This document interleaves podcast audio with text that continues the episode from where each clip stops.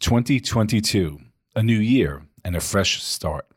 But there are headwinds, and brands and retailers will need to unlock the mindset of the consumer if they expect to win the day. Welcome to WWD Voices, where we share the latest fashion, apparel, and retail industry insights.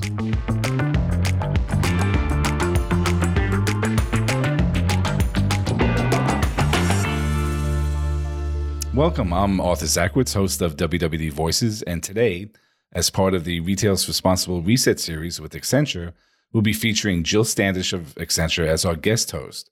Uh, today, Jill is going to be interviewing Mark Curtis, who is the lead of innovation and thought leadership for Accenture Interactive. Welcome, Jill and Mark. Hi, hi. Hi there. I, um, you know, as I look forward to a new year, um, I, I really you know, I'm kind of grateful for making it through 2021, but it's really important, uh, you know, for me, like personally and professionally to, to kind of start fresh, uh, hit the reset button. And then, you know, know for retailers and brands, um, trends are really essential, uh, understanding what they are. And I haven't been briefed, so I don't know what trends we're going to be talking about today. So I'm looking forward to this conversation. Uh, but this is, it's the, the 15th year uh, of these trends. And Jill, can you just, uh, let's just dive right in and kind of go through each one with Mark, and we'll have a little commentary. Great. Uh, it's it's fantastic to create this with you, Mark. You and I have known each other for some time, and this is the 15th year of Fjord Trends, and we do this every year. And it's very meaningful for me because a lot of these have so much applicability to retail. And so, before we dive in here, um, I think it's important for those who are listening how we come up with these because it's not just you. Um, no. I mean, you're a brilliant guy, but if I, yeah, it's it's Mark sitting with a legal pad and, and his uh, have having a sip of scotch. Perhaps. Yes, exactly, Mark. So share share with those who are listening, kind of how these are are created. Yeah, so um, I mean, I think this commonly used term is we crowdsource them. When we crowdsource them from all 2,000 designers um, who work across Fjord within Accenture Interactive, and um, they're in about 35 cities. And we literally go to all of them and say, tell us what you think the major things are happening uh, at the intersection between technology and humans and business. What are the things happening there that you think are going to affect the way in which we should design products, services, and experiences over the next one to five years? And we take all of their input, and there's a lot of it. And then we do something I call pattern recognition in early autumn, when we say, well, what are the big things we're seeing here across the world? These are literally global. And, and how do those make sense? And, and how do we articulate them? And so the trends are really an articulation of the things that our designers who work with, you know, our clients everywhere are seeing and thinking about and thinking, I need to be thinking about this when I look at what we do next year. Yeah, and these trends are um, they're very simple in wording, but they're very meaningful. Uh, and I think, and they're very relatable, right? That's the idea. Uh, and I think they're very relatable, especially because coming out of the last two years, I mean, it's been almost two years that we've been doing this kind of weird work, uh, the way we're working and the way we're doing things. And so let's just dive right in. The first one, Mark, um, is called Come As You Are.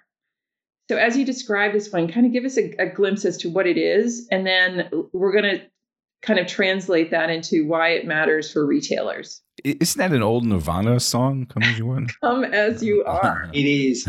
Uh, you've rumbled. You've rumbled us. We, we're quite keen on song titles okay. for the trends. Um, this started a few years back, and and and it's a little bit out of control now. Um, so yeah, um, come as you are. We've seen a really big shift in how people think about their sense of agency over their lives. And this has been created really, and you mentioned the two year thing just now, Jill. This has been created by coronavirus and the time and space it's given people to think about who they are. And, you know, if you just put one little lovely piece of evidence for this, it's Tom Daley, the British gold medal winning diver at the Olympics, turning up and being seen knitting happily in the stands as he was watching what other people were doing.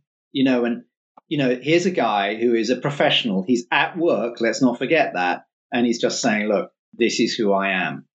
So think of that as a sort of leitmotif for all of that we're talking about when we think about come as you are. Because what's happening here is people are saying, I'm not sure I'm comfortable just defining myself by the work I do now.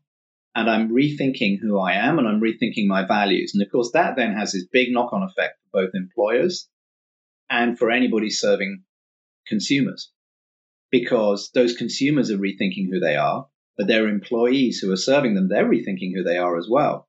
And so you see an outburst of this, for example, with the great resignation, which literally this morning I've just seen numbers are saying is getting worse, not better in the US, despite predictions to the contrary. But you also see it coming out, and this is both cause and effect in the side hustle economy, where people are going, you know what? I don't just have to do what I do nine to five. There are other things I can do, enabled by technology platforms, by Airbnb that allow people to create experiences and sell them in their spare time, for example. So this trend is really interesting because it's changing the shape of the way we work and it's changing the shape of some people and how they think of themselves. And that, of course, has a an effect on the products and services we might want to sell them. Yeah, and and just I think you're right. People have reevaluated how they spend their time.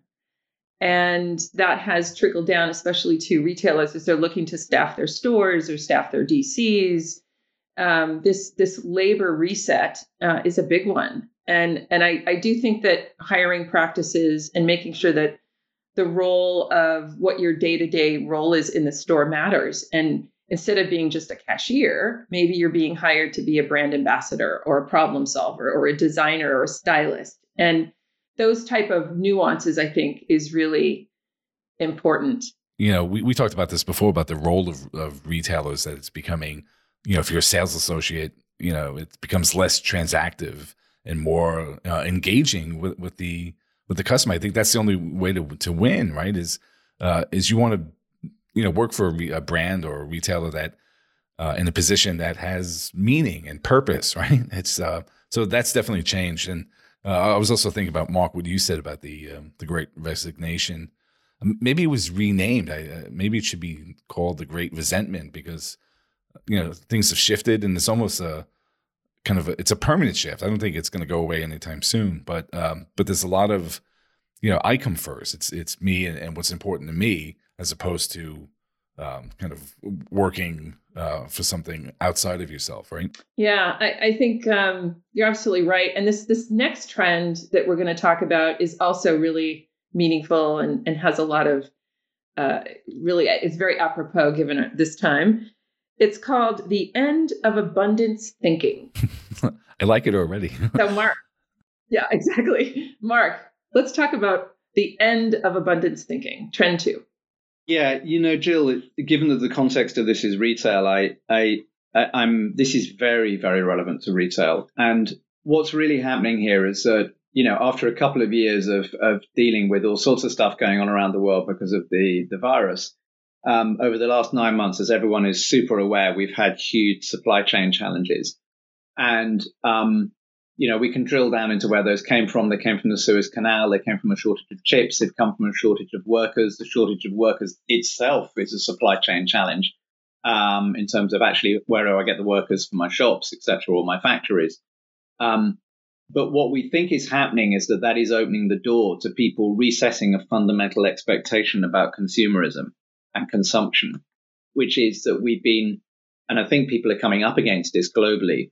We've worked for the last, probably since the Second World War, it, off a fundamental assumption that we can always, you know, dig up more, we can always make more, we can always imagine more, we can always buy more, and we can always consume more.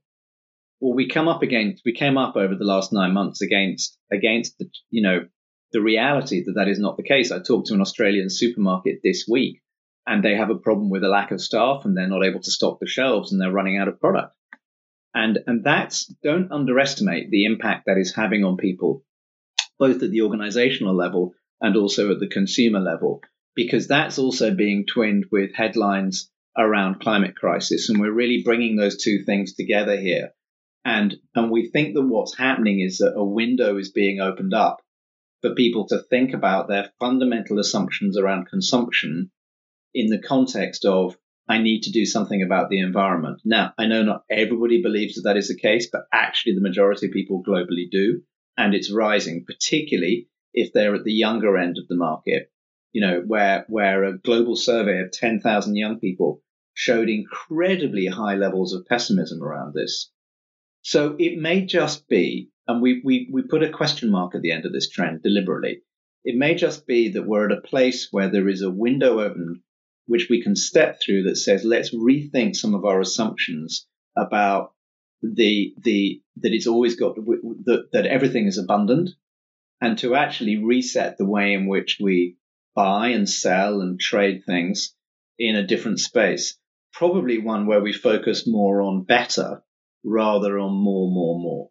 But Mark, I mean, uh, how, how am I going to fill that empty space inside when, you know, when, when I can't do my retail therapy shopping? Is it, uh, you know, uh, how can you help? Yeah, I, I, mean that is a that is a great question, and the um, we are not saying that this is something suddenly everybody is feeling everywhere, and that everyone has reset their expectations, and and that their addiction to you know, retail is going to go away.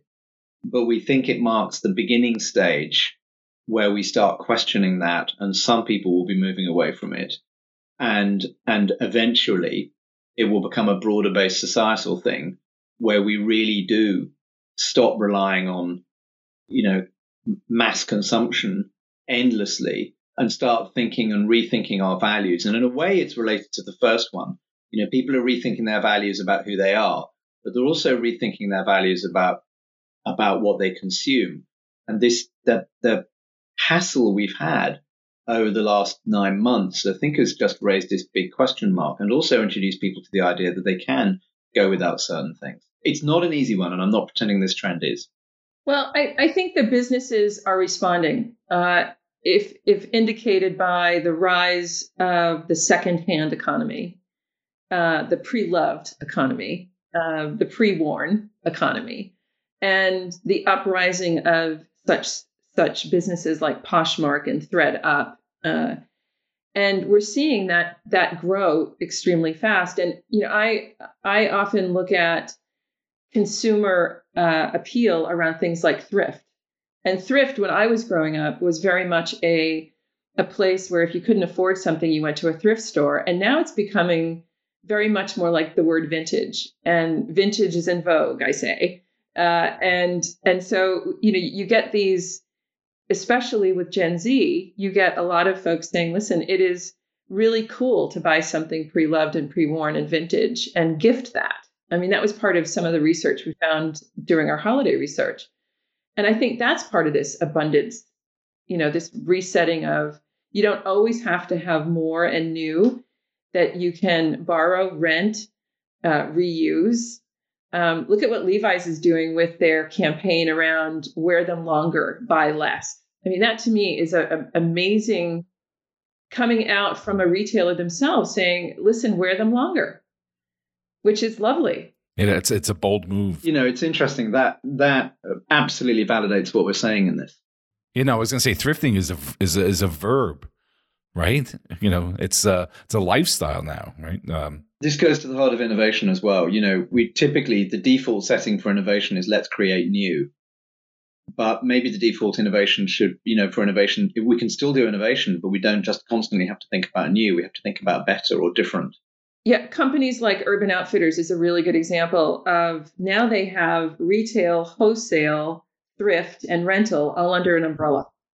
Uh, I mean, so you can you can for a subscription, you know, lock in eight new or eight items per month or whatever it is. And listen, it is an amazing way of getting something fresh, but not actually buying it and you know putting it in a landfill. It's a reusing economy coming up. It's really interesting to watch this trend.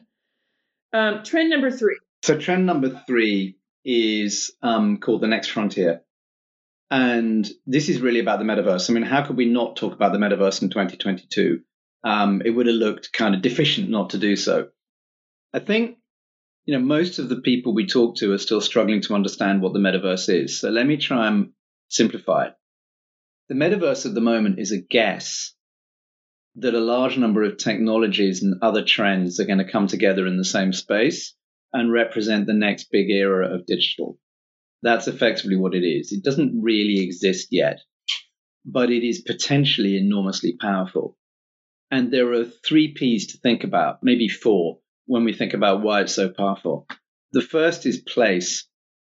So the metaverse, and this is of course very important for retailers, hugely important. The the metaverse, if it's nothing else, is about place. So we don't think our mental model when we go to a website is not that we're traveling there. We don't even say, I'm going to an app. That's a really curious saying. But with the metaverse, your mental model will be you are definitely going somewhere.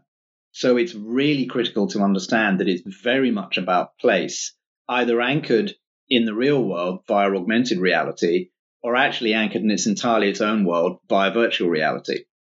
The second P is population. There's always people there, a bit like a shop. So if there aren't people there, it's not going to be much fun. But there are people there, and Peloton and Zwift are both from the fitness area, I think early prototype examples of the metaverse. And what's critical, for example, in Zwift, which I use, it's a cycling app, is that there are other cyclists there. If they're not there, I can tell you it happens when the internet drops. It's no fun. And then the third bit, again, this is kind of really relevant to retail. The third P is property. So you can own things in the metaverse. Now, I defy you to tell me that you look at websites and apps and say, well, I own something here. You don't but property is a thing in the metaverse, particularly via NFTs. And um, and that's very powerful because that introduces the idea of scarcity. It introduces the ideas of supply and demand. It introduces the ability to price things in different ways. NFTs, of course, also allowed you to code things so they change over time. So their values can change over time as well. So those three Ps are really what I would call the three Ps of the metaverse. And, and I think the best and simplest way to think about it, you could kind of add a fourth, which is purpose. You're going there for a reason. Like I go to a shop for a reason. You're going to need a reason to go to the metaverse. And the reason had better be better than um, tell me all about this brand. Because frankly, that's not very interesting. And we went through that at the beginning of the internet 25 years ago. Like all the early websites were, let's show off our brand. And then two years later, everyone went, mm, that's not very interesting. Now let's do something which is functionally more meaningful. Yeah, and I think the the myth that we need to bust here, if we were going to bust a myth, is that this metaverse is really only for gaming. And maybe that's maybe that's going to be a first place that we see a lot of metaverse, um, let's say, activity and joiners, et cetera. I mean, there's all great examples that come sort of in the gaming because that is a communal group of people that have been playing in a virtual world together. But what I'm seeing, and I'm I'm curious, Arthur, is your opinion? I'm seeing companies say, I need to jump in because that's where people are. Yeah, you have to. Yeah, right. You have to go where the eyeballs are, right? Or, or so. Right. But but you're right. I think I think Bill Gates, right? He said recently, maybe a month ago, that um, he expects uh, in within three years that most business meetings uh, and interactions and events, trade shows, for example, will take place in the metaverse, right? So it's not even built yet, and here we are you know, trying to find okay, what is the purpose? Yeah, and it, I mean, we in Accenture hired a, a lot of folks this past year, and traditionally we have them join and go off to a training facility to get to know the firm and and get to know each other. And because we couldn't do that in the pandemic, we sent these folks headsets and said, join in get to know your team. And now, now I know it's not the same. I mean, Arthur, I would love to have a drink with you in a bar and sit next to you and have a conversation. But if we can't do that, um, maybe it's a lot easier to do these things through this augmented reality, extended reality. And in addition to that, I'm seeing that this augmented reality or, or extended reality is actually meeting physical places. So you could get something in the metaverse that would unlock a physical activity. So it's almost like to me thinking about new ways of loyalty. If you have a non fungible token that allows you to get into a concert and the concert is real, um, that to me is blending both the physical and digital world. Uh, and I think that's an indication for retailers to think how does my brand show up there? How, do my, how does my fan base interact with me there? And, and I think that's the kind of the implication I'm considering with retail. There is another P here, which is um, uh, portability. So uh, you know, you're going to need to be able to. So everyone's talking about the fact, you know, if there are different instantiations of the metaverse, and there will be, then you'll need to be able to carry the thing that you have from one to another, and, and you you yourself, your your imagery will need to be consistent between one and another. But Jill, I've just realized listening to you, there's also a portability issue between real world and the metaverse. And, and I think that that's a really interesting idea that, you know, how do you create that portability between the thing that you, you go and do digitally and the thing that you're doing in the real world and then where they blend together, we're going to have to have portability there. And I think experimenting with that will be really important for you know retailers and uh, product companies over the next couple of years. Yeah, and and back to this abundance thing, uh, we were talking about um, you know ESG and sustainability and this abundance thinking. Um, perhaps the the this metaverse and owning things digitally and trading them digitally will help there because I mean think the raw materials are not being used. It's a pretty simple concept, right? It's a digital it's a digital asset versus a physical one and that could also have implications for cost of goods sold, profitability. Um, it's just a, a different way to think about it, right?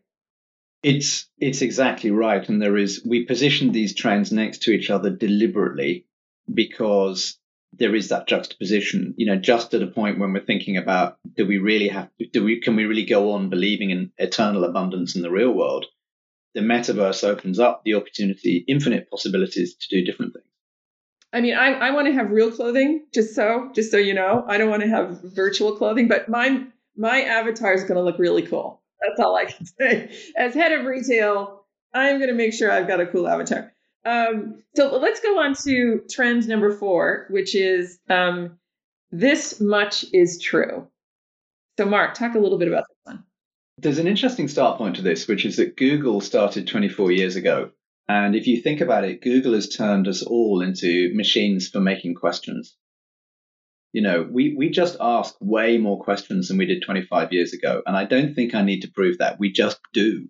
You know, the phone, if you don't, you know, if you're in a family, the phone is at the table at dinner time and that creates arguments. Why? Because frequently people will pick it up and say, oh, yeah, I can look that up. Um, let's find out. Um, and that's a, a human norm now. And it's, it means that we're asking all of these questions all of the time. When we get close to buying something, the range of questions that we are asking is expanding. So, in a really simplistic way, it used to be how much does it cost and what does it do? And maybe what size is it?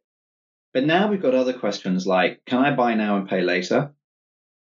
Or how sustainable is this? What's its carbon impact? Or how is this made? Did anyone suffer to have this made? And these expanding role of questions, which are increasingly preoccupying people, are becoming very important. So just to zero in on one of those, which is the carbon zero one. So there are no standards at the moment where you can actually approach a product and say, this television or this jacket or this bunch of bananas, you know, give me some standard that tells me how these have been created. But people increasingly have these questions in their heads. So we see this as a massive and really fascinating design challenge over the next five years, which is how do we then provide the information for customers at or near the point of sale? I'm choosing my words carefully here, both online and offline. And they've got to be the same, remember, because you've got to be consistent in what you say. How do we provide that information and how do we layer it up and how do we give it to Jill, whose questions on this will be different from Arthur? So we all approach with our, own bundle of questions, but we all expect those questions to be answered increasingly. And There's one more thing on this before I finish on it, which is this is where this is both a commerce trend, but it's also a trend about trust. And we have to be able to triangulate trust. And again, literally today, I've seen some research that shows that people, uh, when they're looking for information from brands, particularly around sustainability, want the information from the brand, but they need some kind of third party triangulation on that so that they can really trust that it's real. So that then suggests not only a design challenge, but also a challenge for organizations to work with other parties to bring their information to bear so that what they say is trustworthy. And, and in an age where trust is going downhill, sadly, really rapidly. Just check what the Edelman Trust Barometer says year after year. We really do need this. Yeah, I think there's a couple of trends that I'm watching that that kind of add to this or, or maybe um, amplify it, which is how fast live streaming is going. Uh, and live streaming is a little bit of authenticity coming into who do you trust because a lot of these micro influencers are people just like you and I.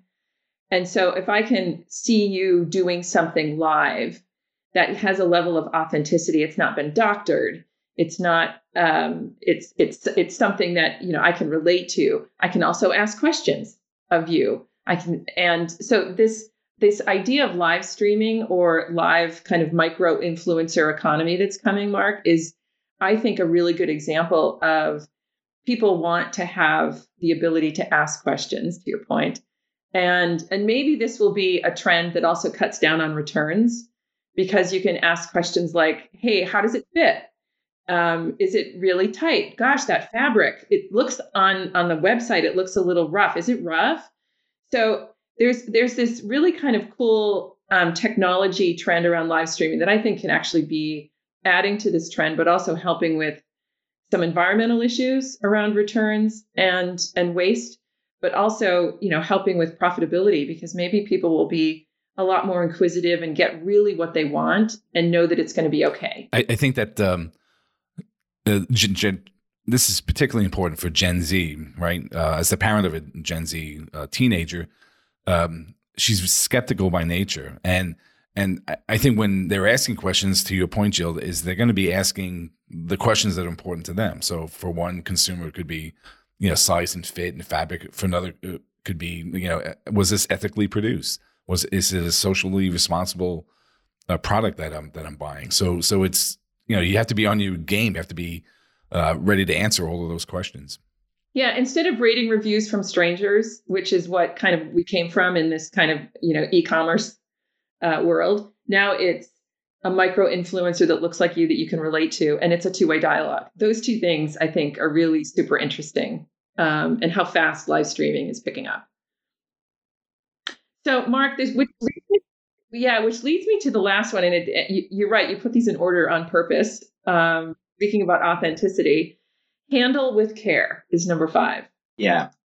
So when we did that research that I talked about earlier, um, when we were doing the pattern recognition, there was this word that kept popping up more than any other word. Maybe trust was the other word that came across big time this year, but care was this word that just kept coming up. And when we read what people were saying, you know, the, the penny dropped that care has really moved center stage over the last couple of years. And and that's all about kindness and compassion. And it's one of the things that's a defining quality of humans. Now there are there are many different aspects of care. Um, you've got the challenges of caring. You've got the cost and role of carers. Those have become much more visible and much more widely discussed um, you know i mentioned the olympics earlier on and tom daley let's shift to a us athlete simone biles you know who very bravely basically withdrew from, from parts of the Tokyo Olympic Games because she wanted to take care of her mental health in a really high profile situation. So she was taking care. And I think that was, again, a sort of zeitgeist moment for why care really matters. So when we think about care, we can see that there's um, self care. Um, that's what Simone Biles was doing. And in, in my country, for example, 87% of HR leaders have seen more employees disclosing issues around mental health over the last year. Um, there's care for others.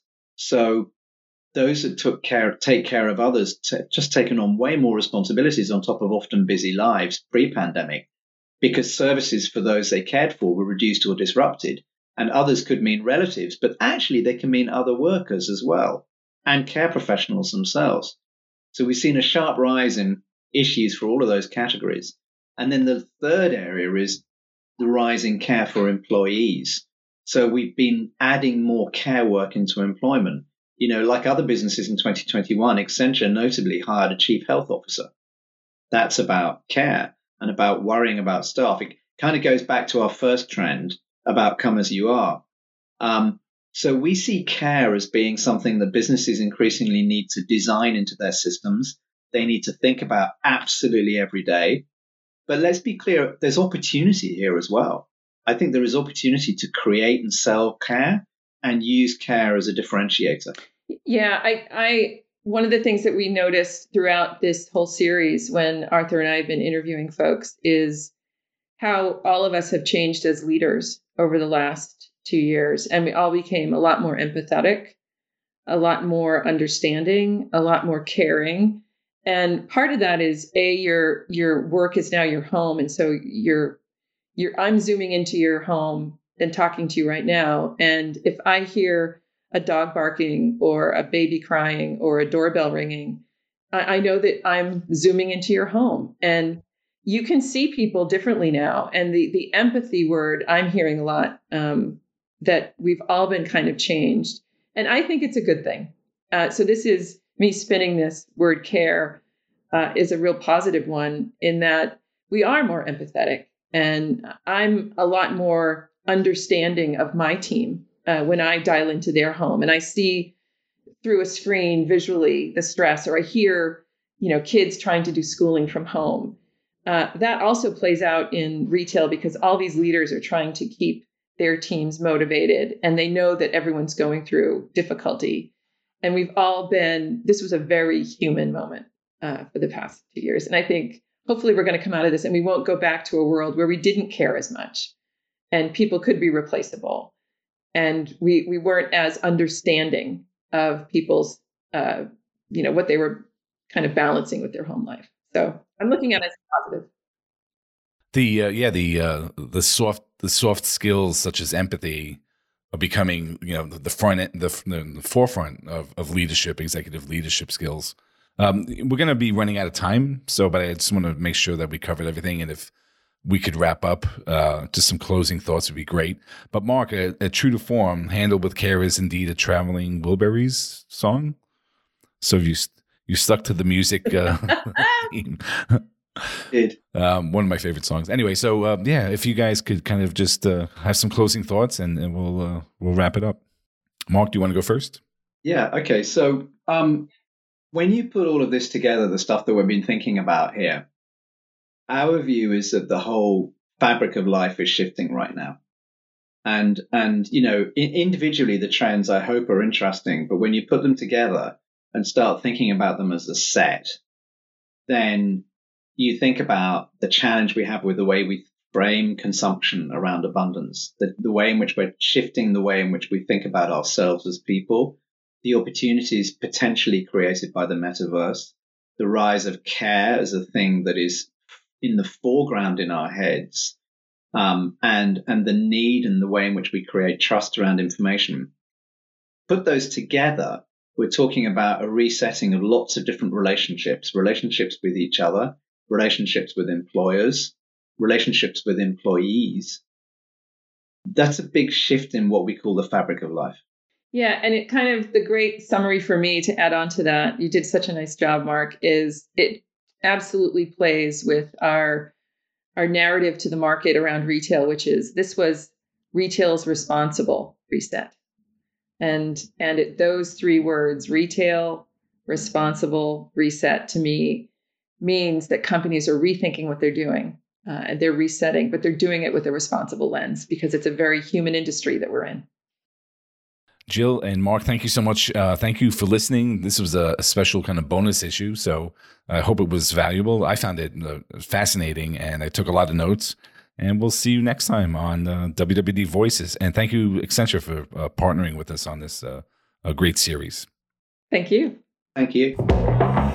Ready, reset, grow. Accenture helps retailers around the globe embrace change to seize the future. Learn about the five imperatives of retail's responsible reset and how leading retailers are partnering with Accenture at accenture.com forward slash retail.